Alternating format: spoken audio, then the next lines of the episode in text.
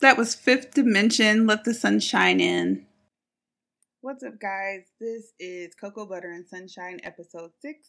I'm the host, Drea Siobhan. Today is June 3rd, which is a Saturday of 2017, and so much is going on. I have missed you guys. I haven't been able to record because of several different things, mainly because, of course, I think I told you guys in the last episode that I didn't have a car.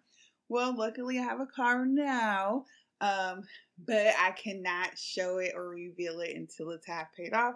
So give me a minute on that one.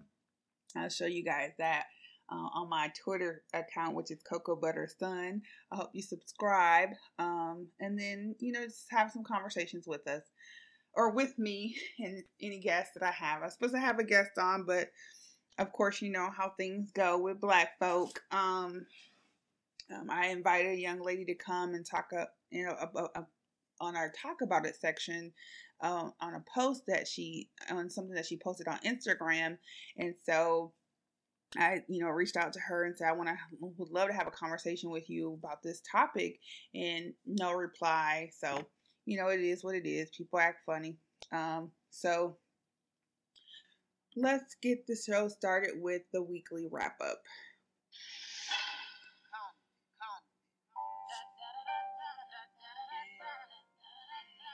Convict music. Uh huh.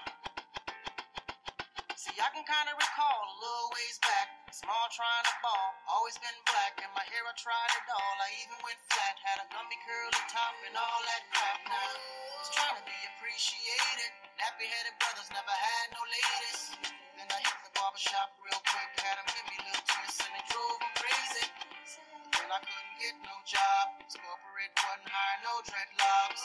Then I thought about my dogs on the block, kinda understand why chose to steal and rob. Was it the hair that got me this far? All these girls, these cribs, these cars. I hate to say it, but it seems so flawed. Success didn't come till I cut it all off. Little girl with the pressing curl.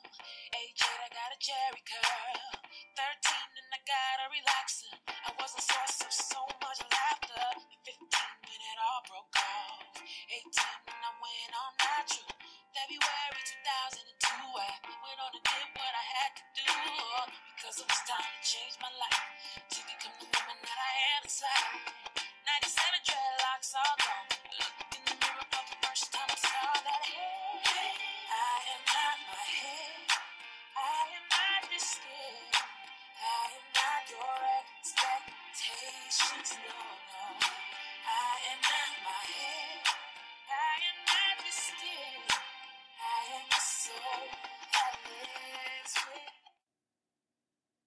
So I want to talk about uh, the Black Hair Challenge, which was phenomenal and very exciting to see so many different people of color showing their crowns and the different textures and it was just amazing just to see the different styles versatility.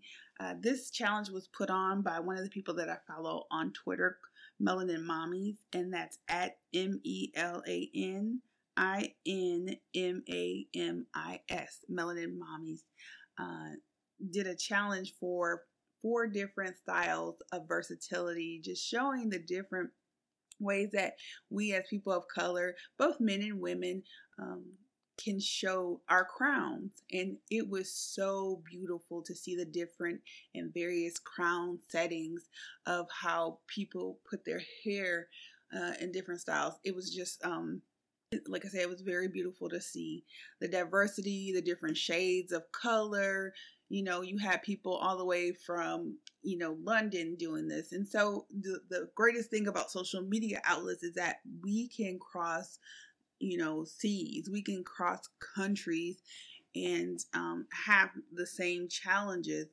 When it comes to black hair, we are oftentimes, that's the first thing people see on us it's our hair and our skin. And so the way you display yourself, as my grandma would like to say, she used to say, um, you know, the the way that you show the world who you are is how they're going to respect you. And so oftentimes non people of color will look at us and oh that you know because they can't do what we do um, they oftentimes will look at a hairstyle and it's too rough for them or it's too this for them or too that for them again because they cannot pull it off um and their hair texture is not for that you know that's you know that's for them. Um, i mean that they have their own styles and things like that but they can't get the versatility as we can. And you know with a black woman we could switch up on you put on a wig you know throw in some braids and we'll be a whole different person. Um and it's beautiful to see uh, just because like I said, the, the versatility and things like that. And the challenge was awesome because it's something positive. You know, oftentimes there are these challenges that are put on social media outlets and they're, to me, kind of stupid. But this one was beautiful and it's showing the pride that we have in our hair. Um, that's a very important thing. But again, we're more than our hair. You know, it's a something that we can show off and display. And like my grandfather used to say, we're peacocking. Um, you can also peacock with your hair. Um, you strut off and um, show the world. You might just catch you something. But anyway, uh, so that was awesome. Some other things that are going on within the community. Uh, we have Jason Whitlock. And I don't even want to talk about the disrespect as a black man that he is displaying to the world.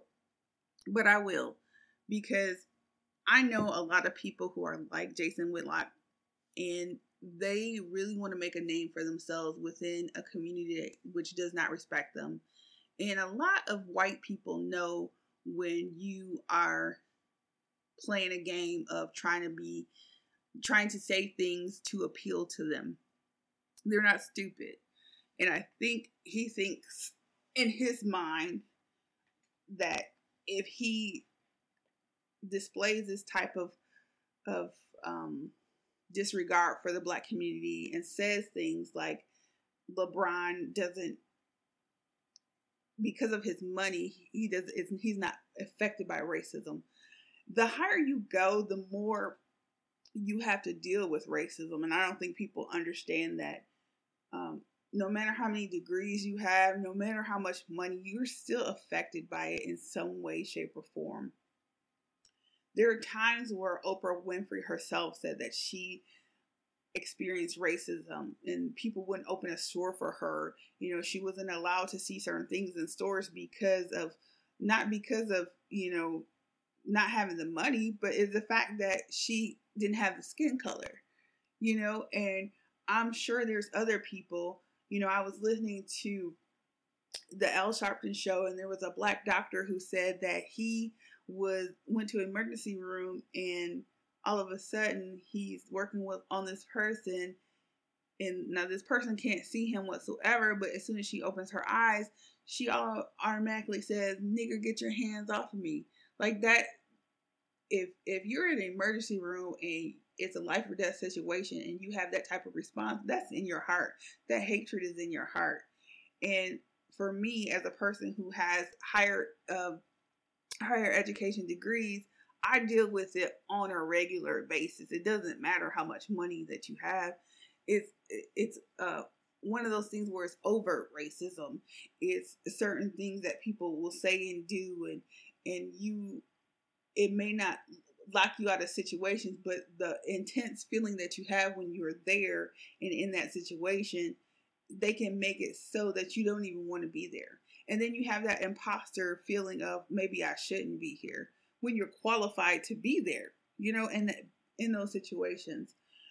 I was put in a situation where I was working at a company and it was the most toxic situation I've ever been in in my life not only was it racism, I also did dealt with sexism and ageism, and all three of those put together could be could drive a person crazy, you know. And then it's not like I could not say something; is I didn't want to affect my living situation, my money, you know, because you you get put in box, and plus I was younger and not knowing what to do in that situation when you were first you know, a lot of people say what they would do if they're put in that situation, but until you have a a, a time where you feel like there's no other options, then you can't say what you would do.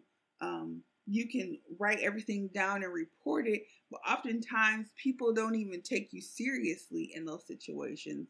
And um, they'll say that it's just a feeling that you're having, and it's not actually real. So those are things that you have to deal with. And I just love the response of that Charlemagne the God had of giving him Donkey of the Day not once but twice because this Jason Whitlock he doesn't it's not that he doesn't understand it, it's that he's trying to keep his job and he's trying to keep his position. And dealing with people like Jason Whitlock, Ben Carson, um, Charles Barkley, all those people who is they know as black men that they deal with racism. Trying to ignore it and overlooking it like it's not an issue is very irritating because you have such a platform that you can speak to people. And the reason why we can't get ahead is because we always have those Uncle Ruckus people who refuse to acknowledge the impact that racism has on everyone. So for me, the whole issue, you know, is is very frustrating and upsetting.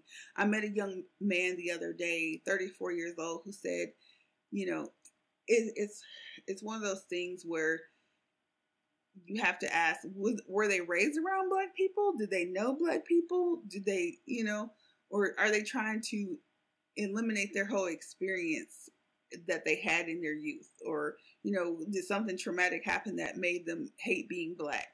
and that's one of the things. So, like I said, I met this young man. He said that he never, he didn't know what Juneteenth Day was, and I'm like, as a black person, how do you not know that this was Juneteenth? June 19th is the day that the the the there were slaves who were there were people who were still enslaved two years after uh, the the the slaves were set free. And one of the things that he was saying to me is that he, you know, well, that's not my thing what do you mean that that's not your thing? And he reminded me so much of Ben Carson and Charles Barkley and Jason Whitlock. And those things kind of scare me because I'm like, these are people, these are younger people, younger than me in the community who don't take pride in being black. And that, for a black man to say that, like, again, just like Jason Whitlock, it's like, what don't you understand that you are a black man and you have a lot of power to to help your culture and to learn more and be enriched by such a broad history that there are black people who have done so much within the community and also like the the things that we face the the isms that we faced and you know I, can, I always say lost in the sauce in the sunken place because that's what I felt with this person.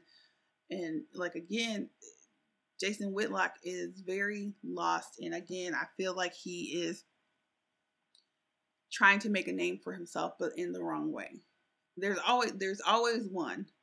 Um, there's always one. And and one time I remember telling this person, I was like, "You are a house nigga, and I a, a field slave." because I could not deal with the stuff that you deal with.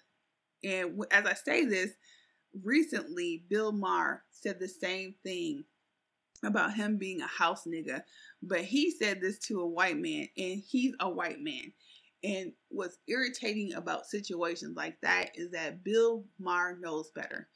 He has a fetish of dating black women. Um, and maybe you know he he empathizes with the black community but he has no right to say those things because he's not of the african descent. Like you don't have the power to own that word anymore. You can't say that word if you are not a part of the community. And i think a lot of people like that get comfortable.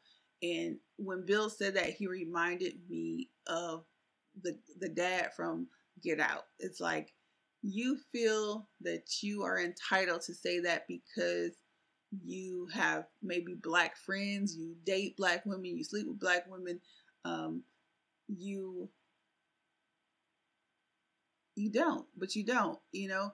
And I would remember an interview that Wayne Brady had, and he said that you know, that Bill Maher said that he wasn't black enough. And I hate the whole argument of not being black enough. I have cousins who look like they are damn near white, but they are black, you know. And if you look back in the history, any drop of black blood that you are black, right? And a lot of a lot of people don't want to accept that, but that's just the way that it used to be. Now a lot of people used to pass, but you know, in all in all, you're black.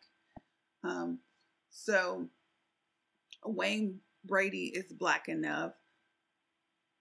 And the fact that Bill Maher would say that just shows like 2017 is wild. People out here just saying whatever, getting buck with you.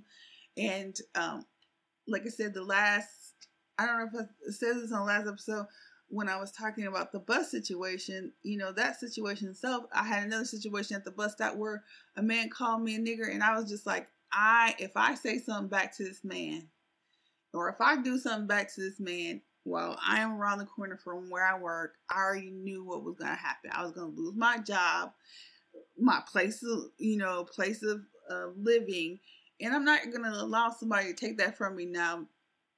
If I wasn't anywhere near the place that I work, I probably would have hit him.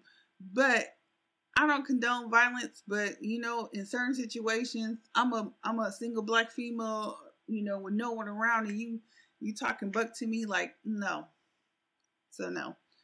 But that's a lot of stuff that's going on in the community. We got y'all president pretty much saying fuck the world. and I don't swear a lot, but in this situation, how do you not sign an agreement to have clean air and clean energy? It's it's kind of amazing what is allowing to take place within the United States of America today because I feel like everything that President Obama did, this man is trying to undo and it's unjust. And it's like a lot of the a lot of the Republicans are asleep, but a lot of the Democrats are asleep as well. They're not doing anything to speak out. And former presidents aren't saying anything to speak out, which is crazy. We don't have any any of the the Republicans to speak out on a higher level of, well, I think he's doing that wrong. None of the Bushes, none of and I'm just like, where the hell is Colin Powell and Condoleezza Rice? And if they are agreeing with that man as black people, it's scary as shit. Because I haven't heard anything from those two since I mean, a long time. a long time. I haven't seen or heard from either one of them, but I know they're probably around somewhere. But it just seems like right now it's like the sleepwalking. I just feel like that's what's going on right now in our world today. We have, oh God, there's been so much going on. I'm trying to think about some other events that I've heard of or seen and thought were just out of pocket. But those are the main one main ones for right now. We did have Kathie Lee or Kathy Griffin. I'll say Kathie Lee Gifford, not Kathie Lee Gifford, but Kathy Griffin, um, having a picture of herself with y'all president's severed head and a mocking. But again, I feel that that was just a distraction. And I say that just because anything to pull away from these Russian investigations is going to be a thing. You know, it's, it's going to get big. Even the Covfefe, yeah, there was a Covfefe thing that y'all president tweeted out, and that became a huge thing that he misspelled a word. Again, a distraction. But I will say this. I will say this. If they are so mad about Kathy Griffin's picture, think about all the pictures of black men hanging from trees as ornaments with their penises cut off. And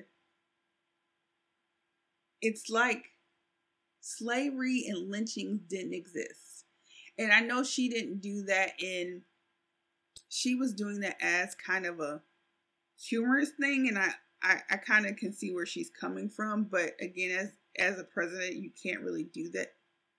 So that's the end of the weekly wrap up. I want to go to the next section, which is our talk about it section. and you'll learn more about me than you want to know. See you on the other side.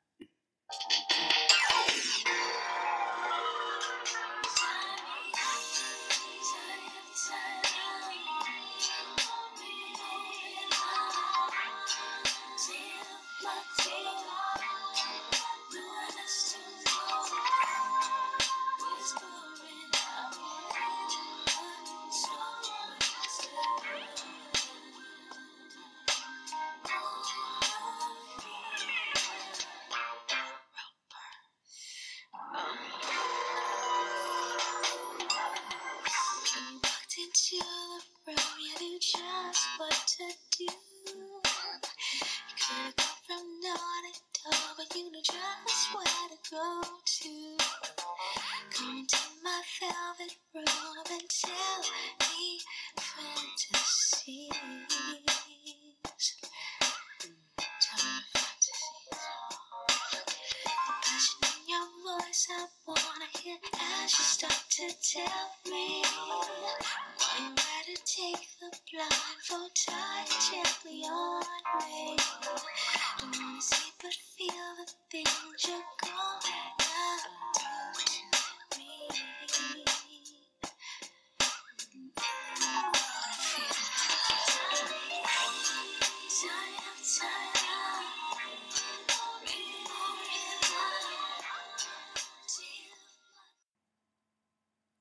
Welcome back to Cocoa Butter and Sunshine. Again, I'm the host, Ria Siobhan. This is the second episode or second part portion of the episode called Talk About It.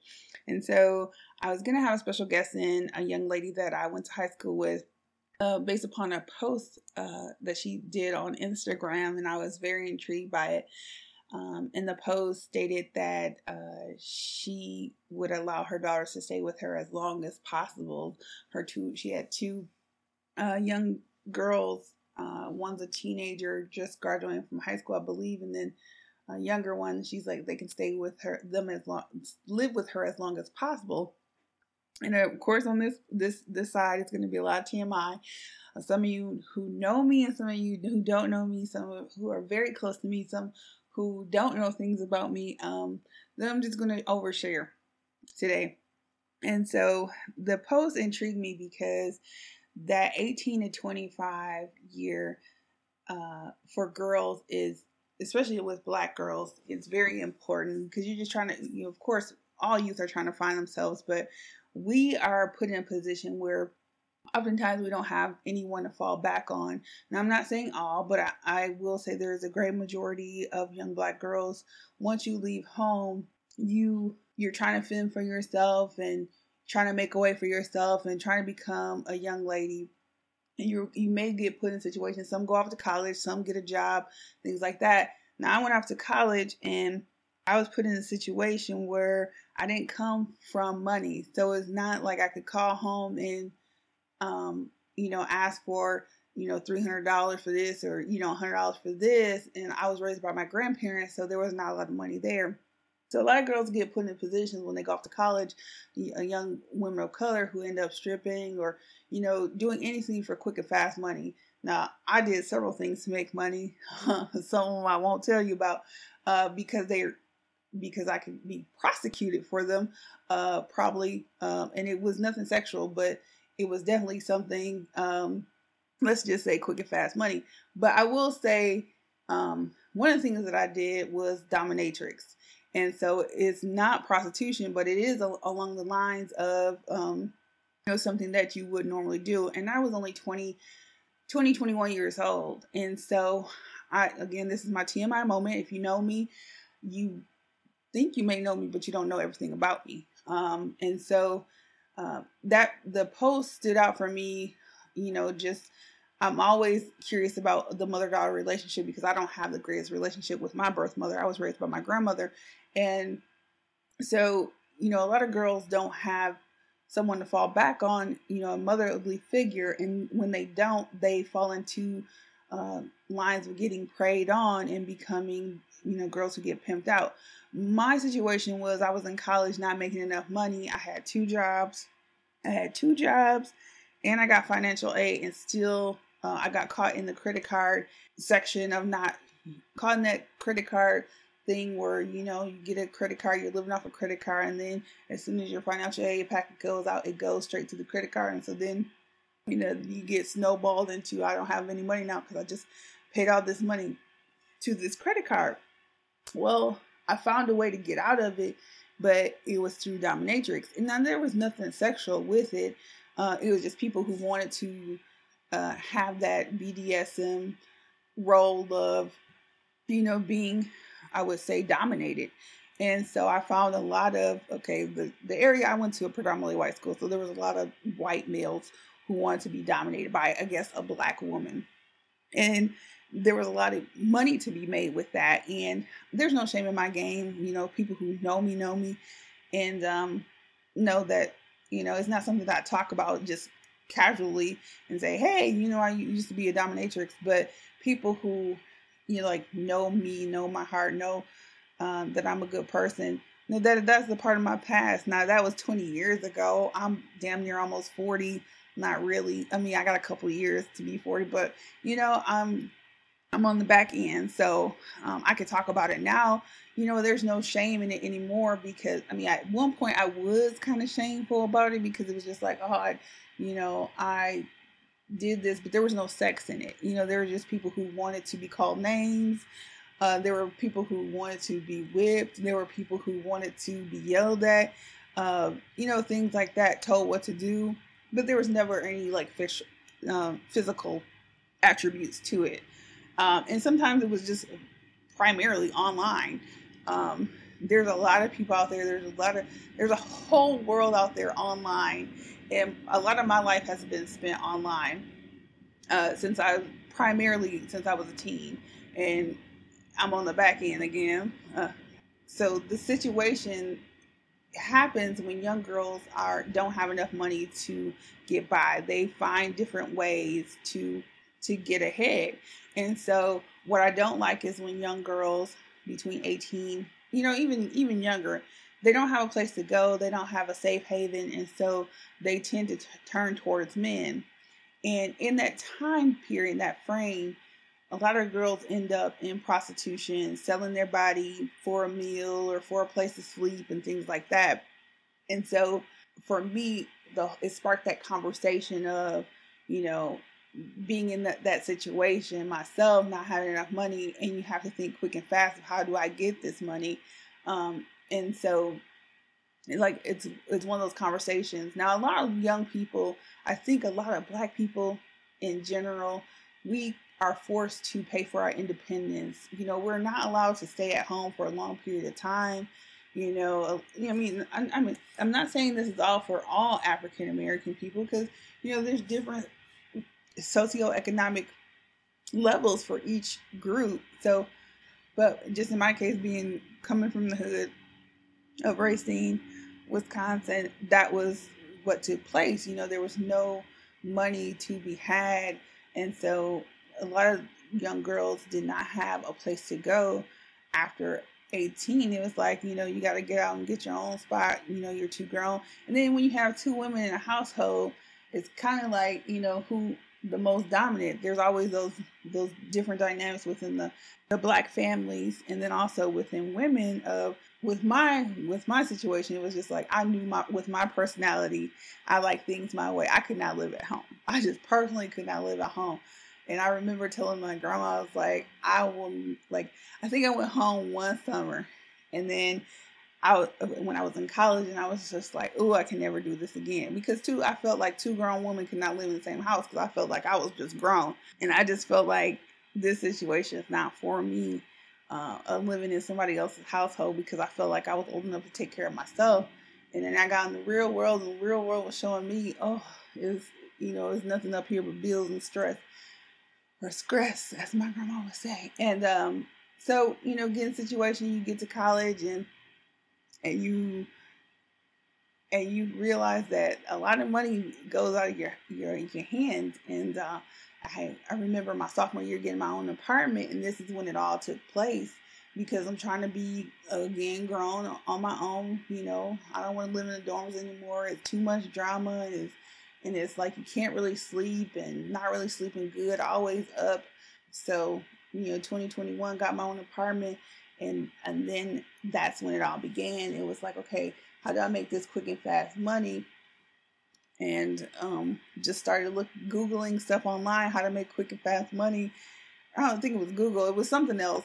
It, you know it was some type of search engine that i was using and um, i remember I, I went to i was on these little um, irc chat rooms and all of a sudden it was like dominatrix this and uh, mistress this and then all of a sudden you know i'm just like oh okay this is a whole different world. Talk to this this person online and she was telling me how she dominates men and you know she won by her truck and you know it was just like oh okay so there's a whole different world and pretty much was like his princess that he just pretty much this guy pay and it, it's kind of it's kind of like for me you know you think about uh, prostitution there's like you know there's a trick.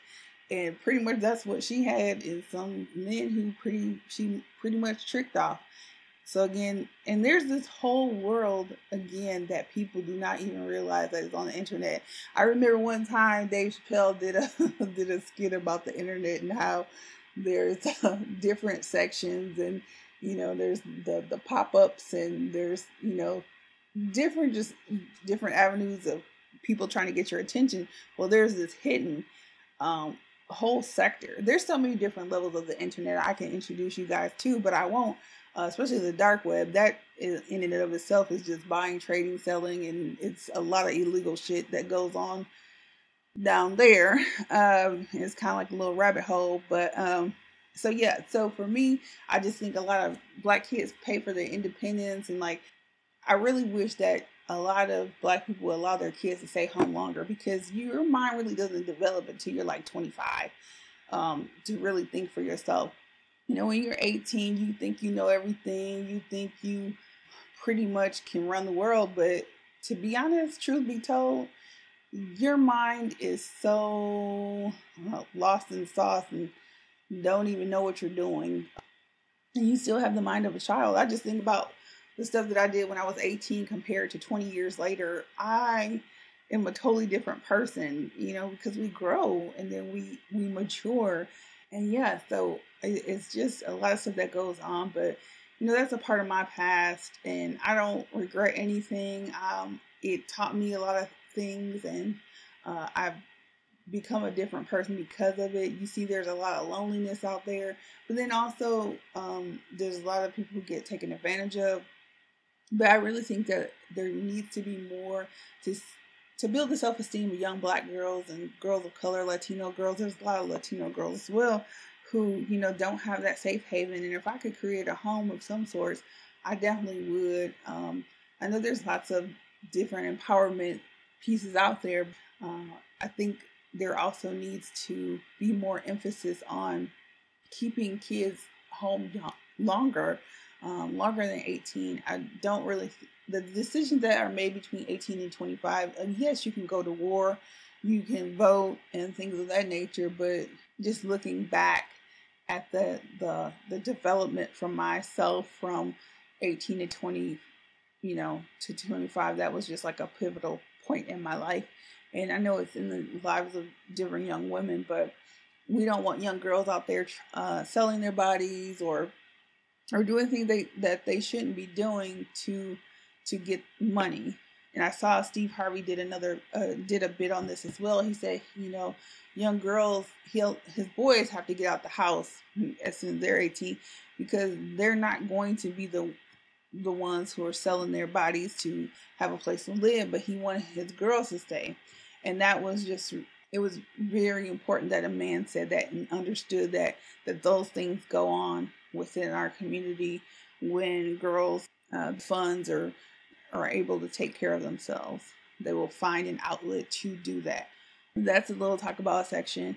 If you know me and you thought you knew me and that's something new, uh, I apologize for you know that this is the first time you're hearing that. Uh, but to have a conversation with me, there's that about me that I it is what it is. Nothing's gonna change. Um, Here's my cousin. What's up? Girl, I was just recording and I was um oversharing. I don't know if you want to be on the show too. And I was talking about the section where um I was talking about, you know, did that little uh, dominatrix stuff. I'm it's it's still recording too, so I'm gonna I'm gonna should I take it off or you want to talk talk about that section with no, me? I don't want to talk about that. Okay, all right. Well, let me take you out the line. I'm not prepared. Bye, God, You're not prepared. All right, guys. This is the wrap up of the show, and um, thank you for joining Cocoa Butter and Sunshine. This has been episode six. Take care. Bye.